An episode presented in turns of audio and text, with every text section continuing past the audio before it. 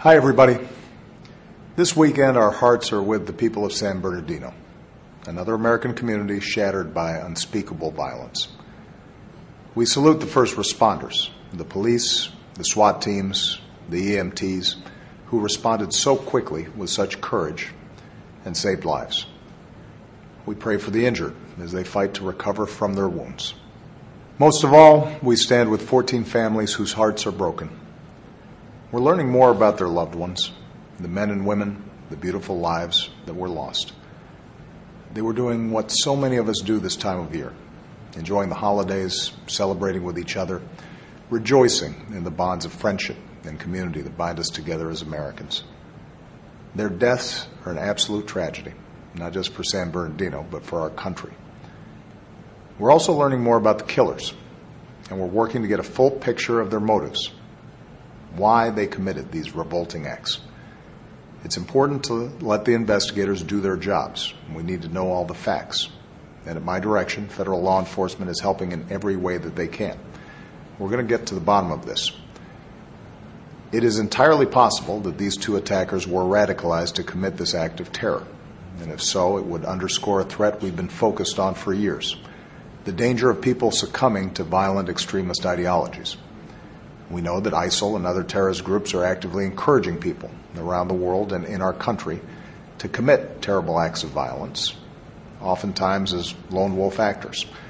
And even as we work to prevent attacks, all of us, government, law enforcement, communities, faith leaders, need to work together to prevent people from falling victim to these hateful ideologies. More broadly, this tragedy reminds us of our obligation to do everything in our power together to keep our communities safe. We know that the killers in San Bernardino used military style assault weapons, weapons of war, to kill as many people as they could. It's another tragic reminder that here in America, it's way too easy for dangerous people to get their hands on a gun. For example, right now, people on the no fly list can walk into a store and buy a gun. That's insane.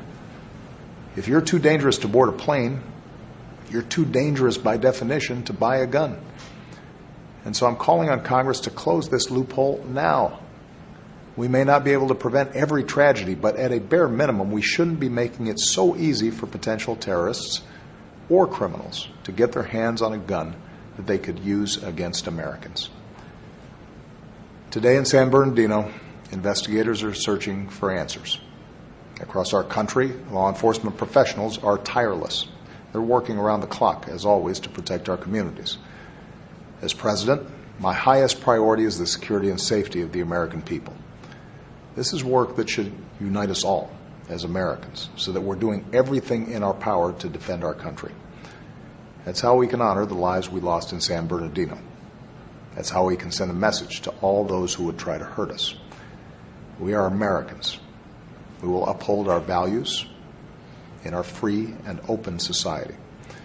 We are strong and we are resilient, and we will not be terrorized.